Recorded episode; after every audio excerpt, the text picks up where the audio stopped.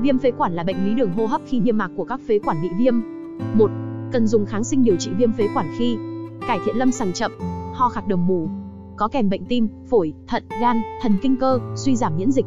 Người trên 65 tuổi có ho cấp tính kèm đái tháo đường tiếp 1 hoặc 2, tiền sử suy tim sung huyết, dùng corticoid. 2. Lựa chọn kháng sinh điều trị viêm phế quản như thế nào? Với người khỏe mạnh trước đó, ưu tiên kháng sinh macrolide, daxicycline hoặc beta-lactam. Trong trường hợp viêm phế quản cấp có tiền sử dụng kháng sinh trong vòng 3 tháng gần đây, hoặc viêm phế quản cấp ở người cao tuổi, kèm bệnh mãn tính, nên chọn kháng sinh nhóm beta-lactam cùng với chất ức chế beta-lactamase hoặc cuinolone. 3. Một số lưu ý khi dùng thuốc kháng sinh trong điều trị viêm phế quản. Không tự ý dùng kháng sinh trị viêm phế quản.